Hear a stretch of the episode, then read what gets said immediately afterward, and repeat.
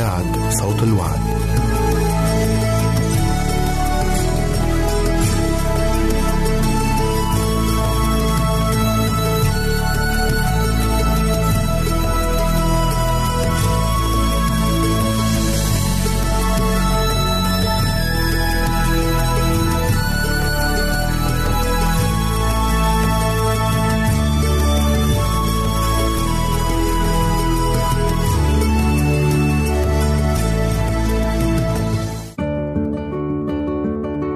أعزائي المستمعين والمستمعات، راديو صوت الوعد يتشرف باستقبال رسائلكم ومكالمتكم على الرقم التالي صفر صفر تسعة ستة واحد سبعة ستة ثمانية ثمانية ثمانية أربعة واحد تسعة.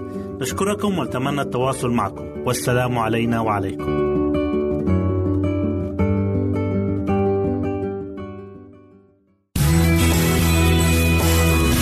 يمكنك استماع وتحميل برامجنا من موقعنا على الإنترنت دبليو دبليو دبليو دوت إيه دبليو آر دوت أو آر جي.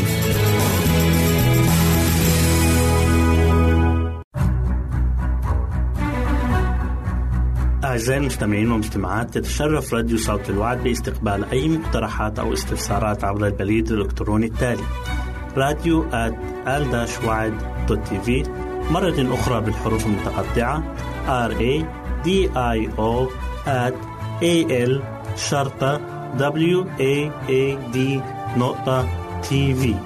والسلام علينا وعليكم.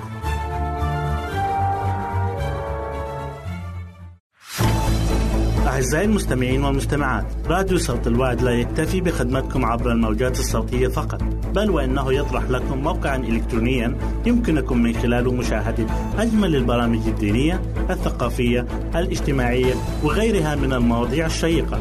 يمكنكم زيارة الموقع من خلال العنوان التالي دبليو دبليو دبليو دوت إيه إل شرطة واد دوت تي في، مرة أخرى بالحروف المتقطعة دبليو دبليو دبليو دوت إيه إل شرطة واد دوت تي في. والسلام علينا وعليكم.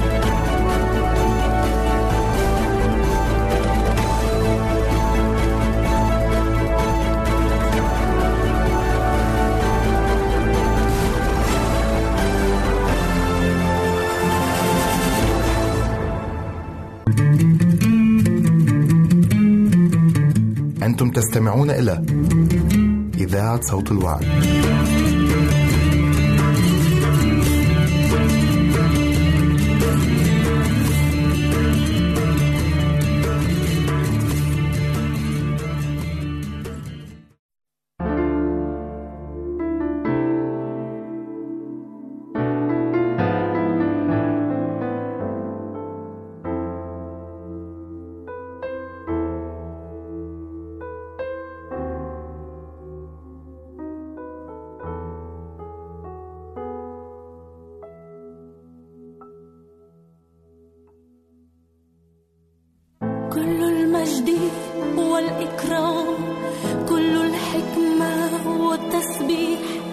كل الشكر والتعظيم، كل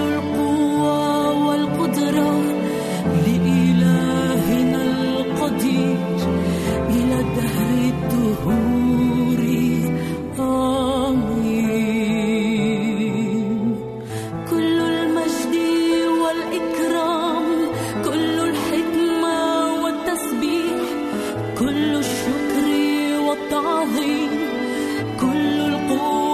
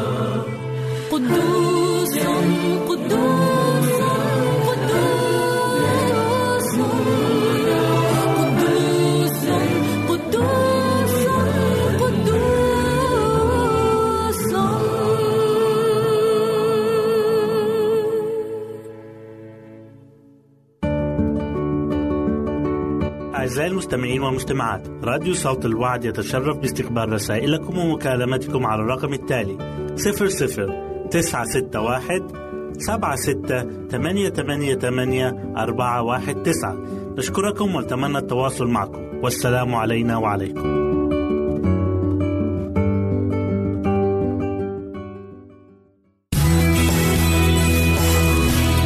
يمكنك استماع وتحميل برامجنا من موقعنا على الإنترنت دبليو دبليو دبليو دوت إيه دبليو آر دوت أو آر جي.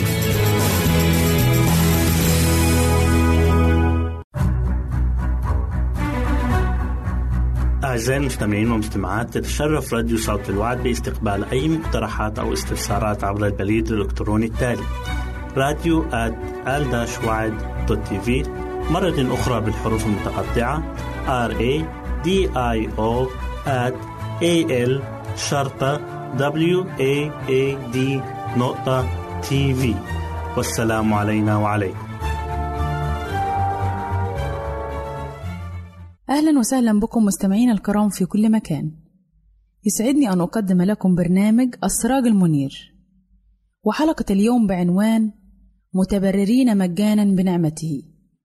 وقد نسأل: هل الأعمال كافية لتبرير الإنسان قدام الله؟ في كثير من الأحيان يعتمد الإنسان على أعماله في الوصول إلى الله، ولكن الحقيقة هي أن الإنسان يخلص نتيجة النعمة، أي الهبة المجانية، من خلال الإيمان بما فعله السيد المسيح على الصليب. وعندما نرجع إلى الكتاب المقدس نرى أن التبرير هو بالإيمان وليس بالأعمال، لأن التبرير يحتاج أن تكون باراً فعلاً لكي يعلن الله أنك بار. وحيث أنه من المستحيل بالنسبة لقداسة الله أن تكون بارا، فلا يمكن أن يعلن أنك بار. عندما نسمع كلمة تبرير أو كلمة بر، فإن تفكيرنا ينبغي أن يذهب فورا إلى المحكمة، فعندما نناقش التبرير أو البر والذنب فإننا عمليا في قاعة محكمة، مع الاختلاف أننا موجودون في المحكمة الإلهية، والمحكمة الإلهية تشبه المحكمة الأرضية.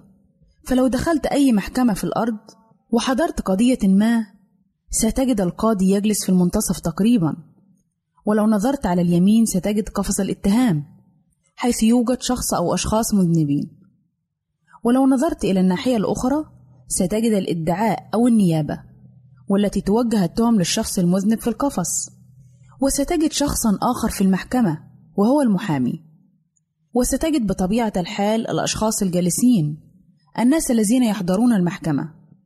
في الكتاب المقدس في الرسالة إلى أهل روميا، نحن في محكمة إلهية، ومن هم الذين في قفص الاتهام؟ والجواب: الكل في قفص الاتهام، لأن الكتاب المقدس يذكر لنا في سفر روميا أصحاح ثلاثة والآية اثنا عشر يقول: الجميع زاغوا وفسدوا معا، ليس من يعمل صلاحا، ليس ولا واحد. وفي الإصحاح نفسه في عدد عشرة بيقول: كما هو مكتوب أنه ليس بار ولا واحد.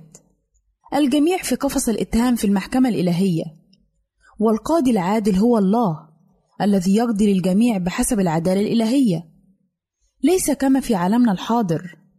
نجد أن هناك بعض من القضاة أحيانا يقضون بالرشوة ويبرئون المذنب ويذنبون البريء، أو قد نجد قاضيا مزاجيا يحكم بحسب حالته النفسية، فعندما يكون غاضبا يصدر حكما قاسيا، وعندما يكون مسرورا لسبب ما نجد أن الحكم ربما يكون مخففا، وهكذا. مثل هذه الأحكام لا ترضى الله، كما هو مذكور في سفر الأمثال إصحاح سبعة عشر والآية خمسة عشر: مبرئ المذنب ومذنب البريء كلاهما مكرهة الرب. والسؤال هو: هل الله قاضي من هذا النوع؟ حاشا لله، فالله قاضي بار عادل، إنه سيحكم حكما صحيحا عادلا وسيديننا بالعدل، ونحن جميعا نستحق هذا الحكم. وهنا نسأل: ما هو حلم الشخص الذي وجد نفسه في قفص الاتهام؟ طبعا حلمه هو أن القاضي يعلن براءته. ماذا يعني التبرير؟ إن كلمة تبرير تعني إعلان أن شخص بار ويعامل على أنه بار. وبالنسبة للمؤمنين فإن التبرير هو عمل يقوم بها الله ليس فقط لغفران خطايا المؤمن، بل أيضا ليأخذ بر المسيح. يقول الكتاب المقدس في سفر روميا إصحاح خمسة والآية واحد: فإذ قد تبررنا بالإيمان لنا سلام مع الله بربنا يسوع المسيح. وفي رسالة أفسس إصحاح اثنين والآية ثمانية يقول: لأنكم بالنعمة مخلصون بالإيمان، وذلك ليس منكم، هو عطية الله. إن التبرير لا يكتسب من خلال الأعمال، بل أن بر المسيح هو الذي يغطينا بالإيمان به، أي بالله وحده، ثم الأعمال تأتي نتيجة الإيمان. ويقول في رسالة أفسس إصحاح اثنين والآية تسعة: ليس من أعمال كي لا يفتخر أحد. إن كان التبرير بالأعمال لكان بالأولى يفتخر أبونا إبراهيم. وكما يقول الكتاب المقدس في رسالة روميا إصحاح أربعة والآية واحد واثنين: فماذا نقول؟ إن أبانا إبراهيم قد وجد حسب الجسد؟ لأنه إن كان إبراهيم قد تبرر بالأعمال فله فخر، ولكن ليس لدى الله. لقد ألغى الله ديوني وغفر لي خطيتي، لأنه يقول: طوبى للرجل الذي لا يحسب له الرب خطية. وليس هذا فقط، بل أضاف إلى حسابي رصيد لكي أستحق دخول السماء. فالتبرير يعني أنك شخص دخلت المحكمة، عليك خطايا، ولكنك خرجت منها ليس فقط كأنك لم ترتكب أي خطايا، بل كأن معك ما يكفي لتدخل السماء. عظيم هو عمل الرب معنا مع أننا خطاه وأثمة. هذا هو التبرير، وهو أعلى من حكم البراءة. إن التبرير هو عمل الله التام، وهو عمل فوري. أما التقديس فهو عملية نمو ومستمر تجعلنا نصير على صورة المسيح. الإيمان لا يمنع الأعمال، بل تكون الأعمال الصالحة هي ثمرة للإيمان. وفي رسالة يعقوب إصحاح اثنين والآية ثمانية عشر: لكن يقول قائل: أنت لك إيمان وأنا لي أعمال، أرني إيمانك بدون أعمالك وأنا أريك بأعمال إيماني. فحينما لا يكون إيمانا حقيقيا بل ميتا، لن تظهر في حياتك أعمال حسنة حقيقية تبرهن على أن إيمانك حقيقي. وعندما يكون لك إيمانا حقيقيا، فثمر الإيمان يتكاثر، وأعمالك الحسنة تظهر في المحبة واللطف وطول الأناة، لتشهد عن الإيمان الحقيقي الذي فيك. إلى هنا نأتي أعزائي إلى نهاية برنامجنا السراج المنير، وإلى لقاء آخر على أمل أن نلتقي بكم. تقبلوا مني ومن أسرة البرنامج أرق وأطيب تحية، وسلام الله معكم. أعزائي المستمعين والمستمعات، راديو صوت الوعد لا يكتفي بخدمتكم عبر الموجات الصوتية فقط، بل وإنه يطرح لكم موقعا إلكترونيا يمكنكم من خلاله مشاهدة أجمل البرامج الدينية، الثقافية، الاجتماعية وغيرها من المواضيع الشيقة. يمكنكم زيارة الموقع من خلال العنوان التالي: دبليو دبليو دبليو دوت ال شرطة واد دوت تي في. مرة أخرى بالحروف المتقطعة: دبليو دبليو دبليو دوت ال شرطة واد دوت تي في. والسلام علينا وعليكم.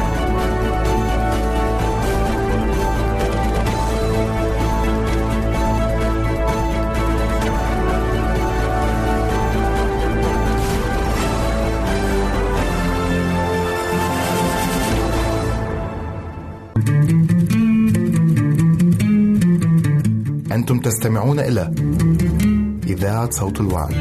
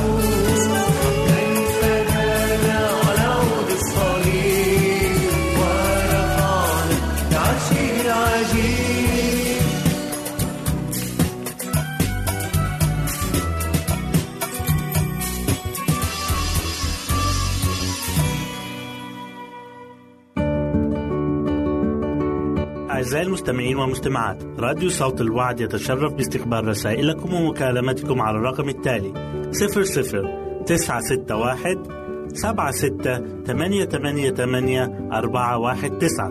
نشكركم ونتمنى التواصل معكم، والسلام علينا وعليكم.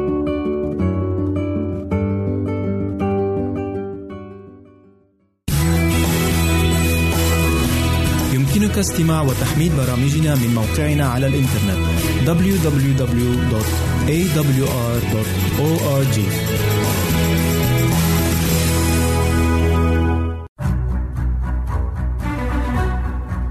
أعزائي المستمعين والمستمعات، تتشرف راديو صوت الوعد باستقبال أي مقترحات أو استفسارات عبر البريد الإلكتروني التالي راديو آت آل وعد دوت تي في، مرة أخرى بالحروف المتقطعة آر إيه دي آي أو آت آل شرطة وعد نقطة تي في.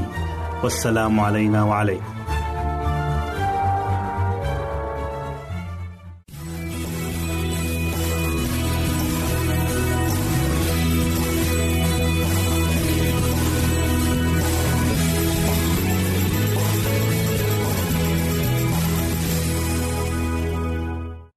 أهلا وسهلا بكم مستمعينا الكرام في كل مكان. يسعدني أن أقدم لكم برنامج من هنا وهناك، والذي يتضمن الفقرات التالية: الطبيعة والحفاظ عليها، هل تعلم، الطبيعة وتأثيرها على نفسية الإنسان،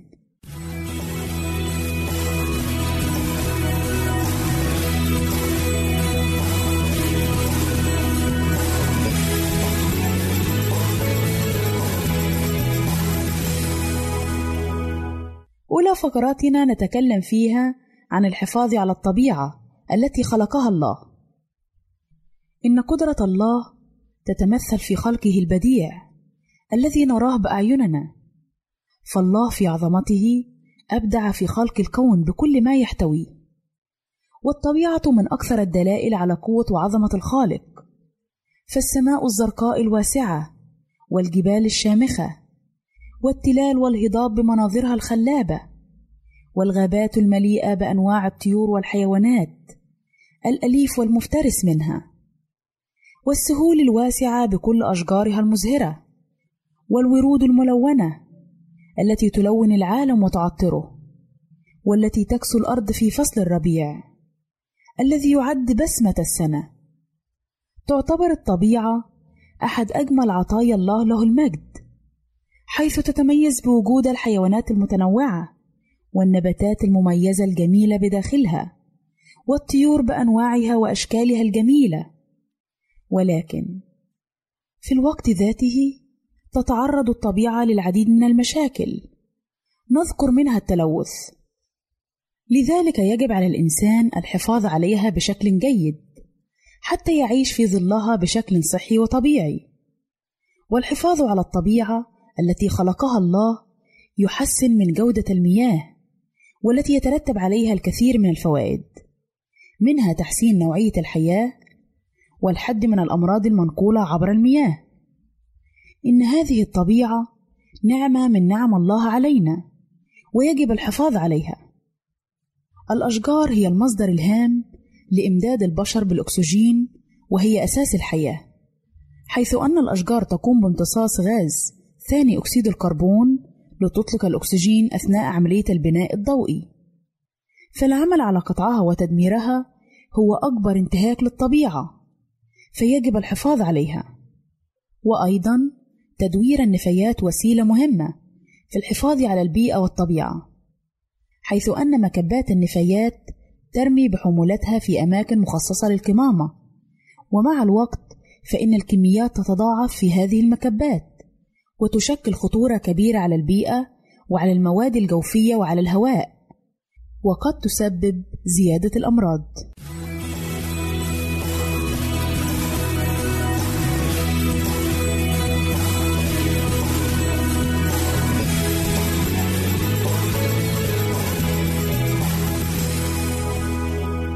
أهلا وسهلا بكم مجددا أعزائي المستمعين، إليكم فقرتنا الثانية وهي بعنوان هل تعلم؟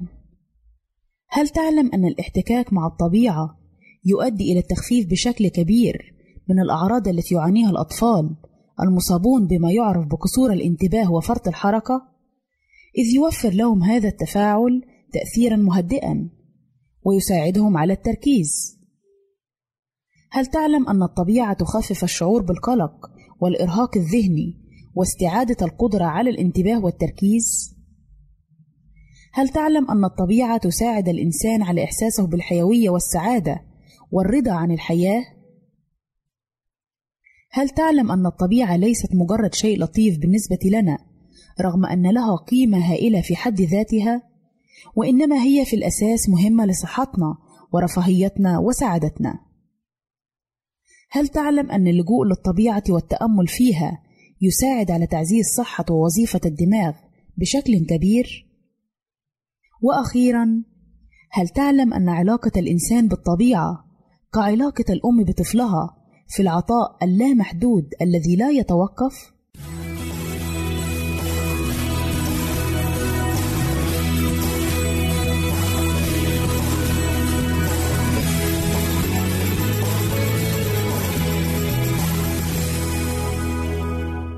أهلا وسهلا بكم مجددا أعزائي المستمعين، إليكم فقرتنا الثالثة والأخيرة والتي نتكلم فيها عن الطبيعة وتأثيرها على نفسية الإنسان.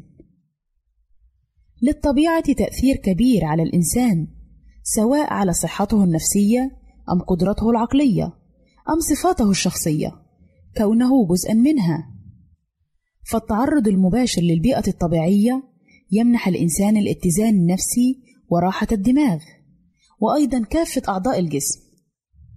إن الحياة في بيئة طبيعية تعطي مزيدا من الراحة النفسية للرجال، وتحسن أداء الدماغ ونوعية النوم لدى كبار السن من الجنسين.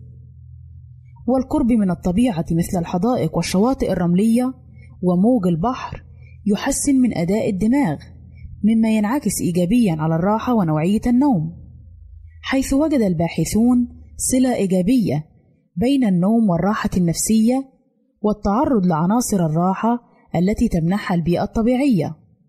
ويزداد تأثير هذه العناصر على الرجال خصوصا، وعلى الجنسين في عمر الستين عاماً أو أكثر. وتعتبر الطبيعة امتداد لوجود الإنسان واستقراره على الصعيد البيولوجي والروحي.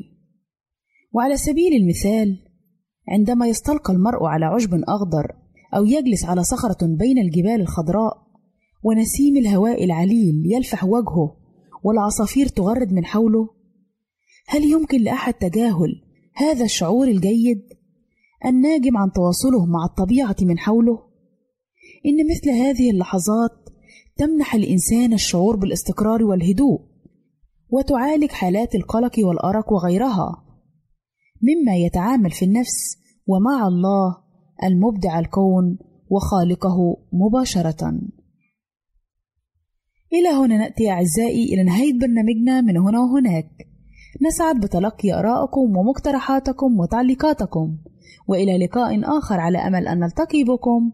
تقبلوا مني ومن أسرة البرنامج أرق وأطيب تحية، وسلام الله معكم.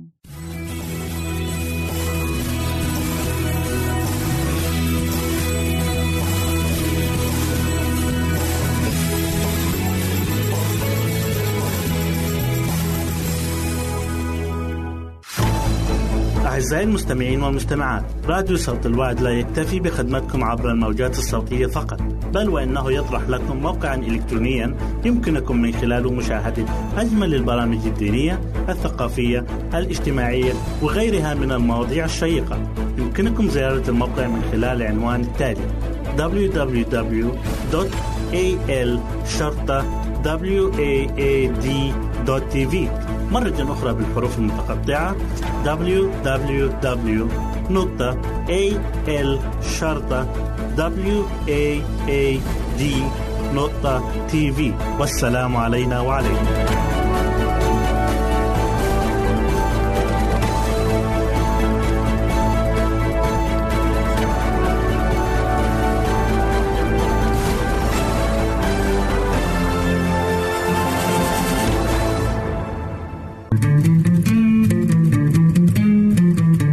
أنتم تستمعون إلى إذاعة صوت الوعد.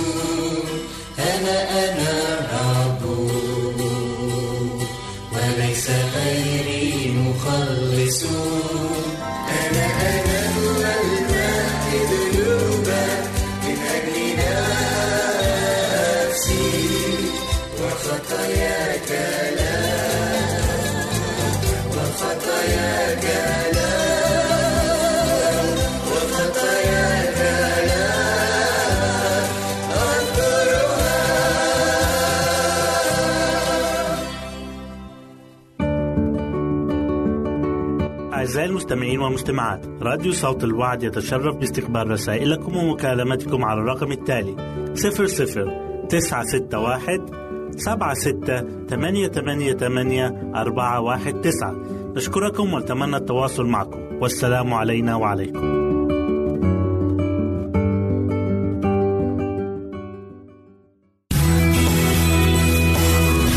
يمكنك استماع وتحميل برامجنا من موقعنا على الإنترنت دبليو دبليو دبليو دوت إيه دبليو آر دوت أو آر جي.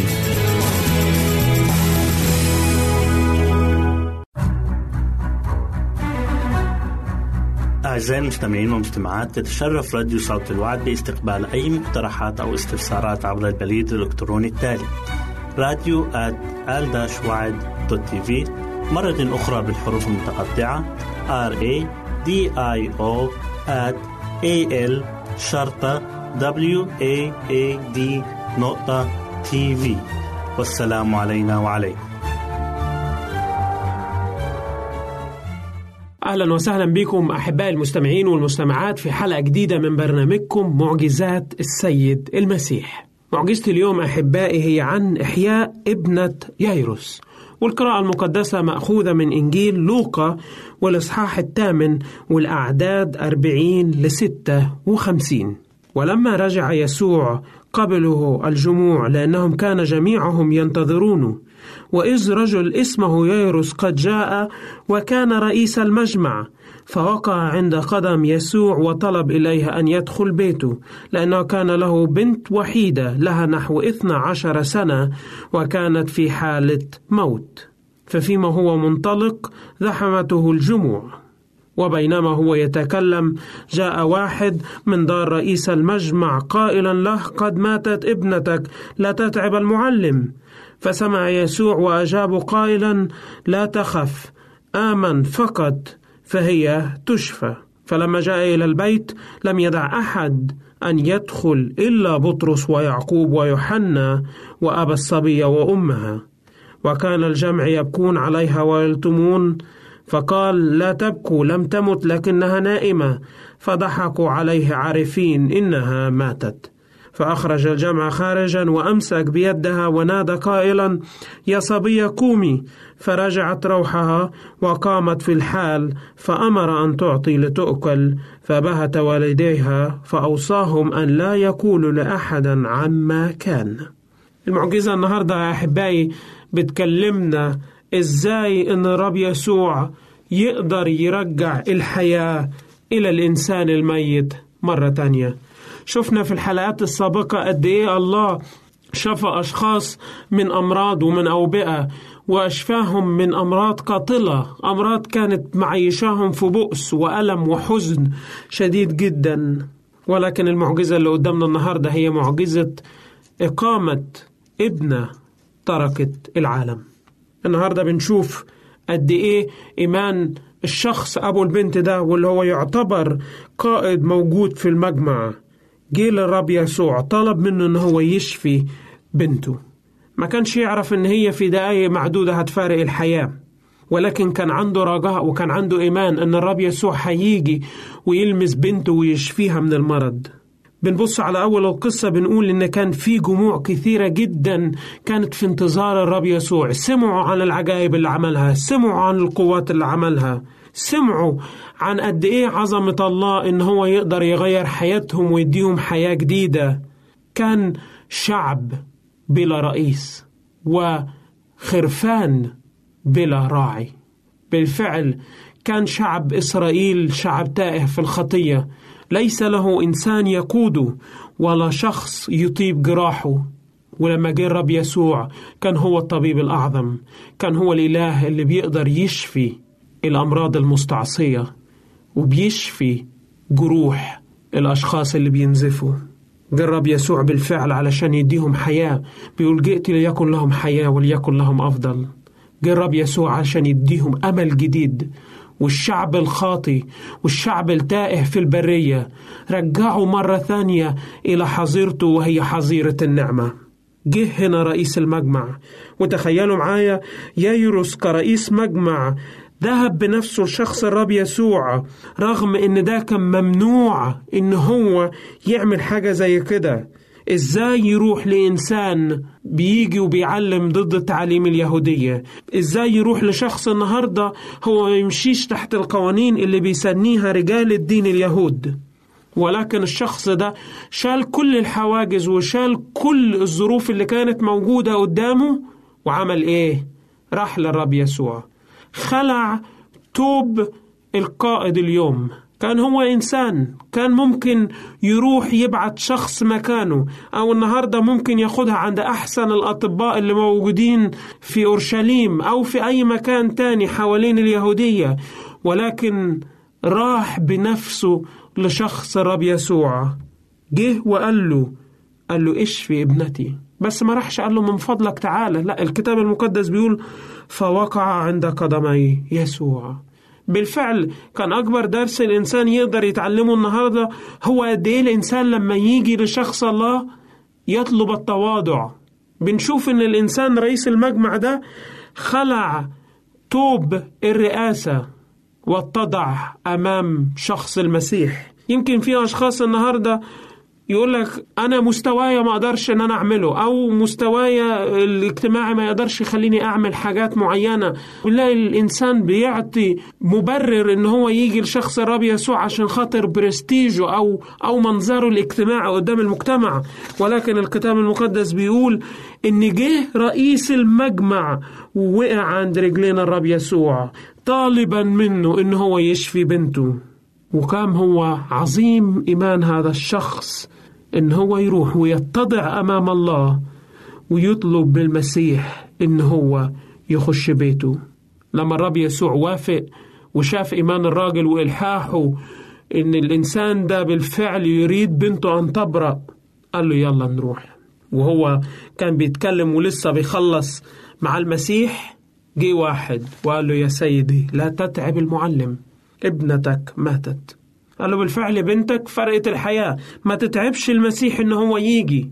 ولكن الرب يسوع بمحبته الأبدية ومحبته العظيمة ومحبته لكل إنسان النهاردة، إله الحياة، نبع الحياة، جه وقال للراجل ما تخافش، آمن فقط، لأن كل شيء عند الإنسان المؤمن محال بالإيمان. كان أكبر جزء جدا في حياة أبطال الإيمان في العهد القديم كان الإيمان، علشان كده بنقول عليهم أبطال الإيمان. أي معجزة حصلت الرب يسوع بيقول إيمانك قد شفاك، إيمانك قد شفاكي. قال له بالفعل آمن فقط. ولما دخل الرب يسوع البيت أخذ بعض التلاميذ المقربين ليه. دخل الرب يسوع على بيت مليان بحياة الكآبة والألم. بنت الراجل الوحيدة بالفعل عمرها اثنتا عشرة سنة فقدت حياتها. تخيلوا في وسط المنظر الكئيب الحزين ابتدى يدخل الرب يسوع، ولكن ما كانش داخل بس علشان يقومها، والداخل علشان يوريهم مجد الله، إن المسيح بس مش جه إلى هذا العالم علشان يعمل معجزات، ولكن جه علشان يرجع النفوس الضالة مرة تانية. كانت مش هي دي المعجزة اللي بنشوف بيها الله بس بيقوم إنسانة من بين الموت، ولكن الله كان بيهب الآخرين أيضا حياة أبدية. كانت حياتهم ميتة روحيا. ابتدى الرب يسوع يقول لهم ما تبكوش، البنت مش ميتة ولكنها نائمة. وبنلاقي في وسط الحزن وفي وسط الروح الجنازة اللي كانت موجودة أو, أو روح الحزن اللي كانت مسيطرة على المكان، الكتاب المقدس بيقول كلام غريب جدا، بيقول فضحكوا عليه عارفين إنها ماتت. قال لك مستحيل، ضحكوا عليه، إزاي جاي بيقول إن هي نايمة؟ ولكن المسيح قال لهم، أو يمكن كان عايز يقول لهم إن كل حاجة بتحصل هي بتحصل لمجد الله، لأن البيت ده برضه في احتياج إلى خلاص. يمكن النهاردة بنلاقي فيه حاجات مستعصية، أمراض موجودة، حالات ميؤوس منها، بنقول إزاي مثلا ولا عمر حاجة زي كده هتحصل، وبنضحك وبنستهين بقوة الله. ولكن الله قال لهم إن هي مش ميتة، هي نايمة. اداهم الله، قال لهم الغير مستطاع عند الناس مستطاع عند الله. قال لهم النهاردة لو انتوا فقدتوا الأمل وقلت ان هي ميتة، أنا النهاردة هوريكم أنا أقدر أعمل إيه. بالفعل أحبائي، الرب النهاردة قوم البنت دي، وكانت أكبر معجزة مش بس علشان يقومها من أجل صناعة معجزة، ولكن الله أراد أن يقيم أمة مائتة روحيا، أمة بالفعل كانت ميتة من جوه، ما عندهاش إيمان، ماتت بالفعل. هي دي كانت الكلمات اللي تفوهوا بيها، ضحكوا وما قدروش إن هم يأمنوا في شخص الله وفي شخص المسيح. الرب يسوع بالفعل النهاردة عايزنا إن احنا نآمن، نآمن في قوته، نآمن في عظمته، نآمن في كل حاجة. علشان كده قال الرب يسوع كلمات، قال اعطوها لتأكل، كان تأكيد وبرهان واضح إن الله بيقول لهم إن ده ما كانش مجرد إن هي قامت بس، قيامة وهمية ولكن كانت قيامة حقيقية. أعطوها لتأكل، قال لهم عشان أبرهن لكم كلامي ادوها أكل. وكانت هي دي محبة المسيح لتلاميذه ومحبة المسيح للعالم، إن هو جه علشان يصنع آيات ومعجزات وعجائب يطلع الأمة التي تاهت في الخطية وفي الموت الأبدي وأعطيهم حياة معه إلى أبد الآبدين. أحباء المستمعين والمستمعات، سعدت بوجودي معكم. سلام الرب لجميعكم وإلى اللقاء. أعزائي المستمعين والمستمعات، راديو صوت الوعد لا يكتفي بخدمتكم عبر الموجات الصوتية فقط، بل وإنه يطرح لكم موقعا إلكترونيا يمكنكم من خلاله مشاهدة أجمل البرامج الدينية، الثقافية، الاجتماعية وغيرها من المواضيع الشيقة.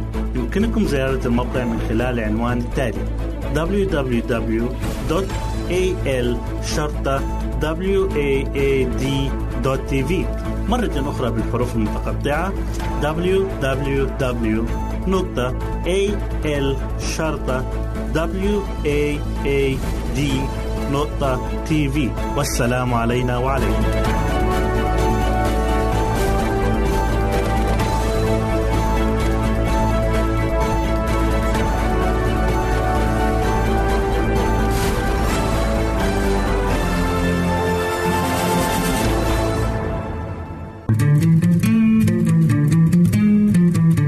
أنتم تستمعون إلى إذاعة صوت الوعد.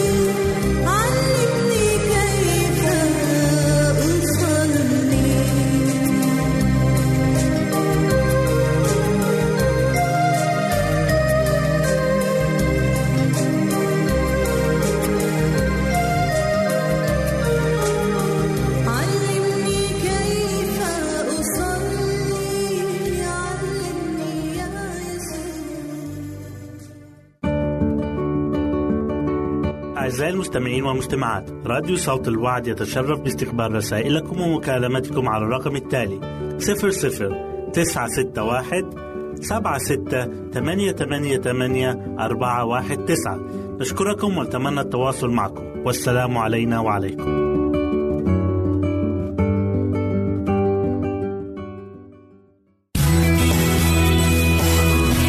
يمكنك استماع وتحميل برامجنا من موقعنا على الإنترنت دبليو دبليو دبليو دوت إيه دبليو آر دوت أو آر جي.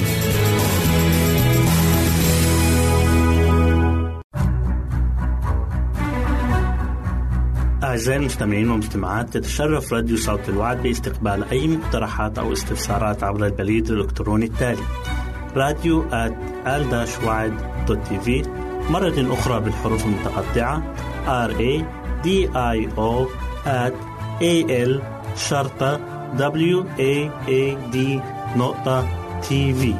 والسلام علينا وعليكم. صحتك بالدني. أخي المستمع، أختي المستمعة، درسنا في الحلقات السابقة عن الطفل، كيف يتكون في أحشاء أمه، كيف يتغذى، بماذا يتغذى، وكيف يعيش، ما هي المراحل التي يمر بها، ماذا ينفعه وماذا يؤذيه. واليوم سوف نأخذ موضوعا جديدا، كونوا معنا. كيف يولد الأطفال؟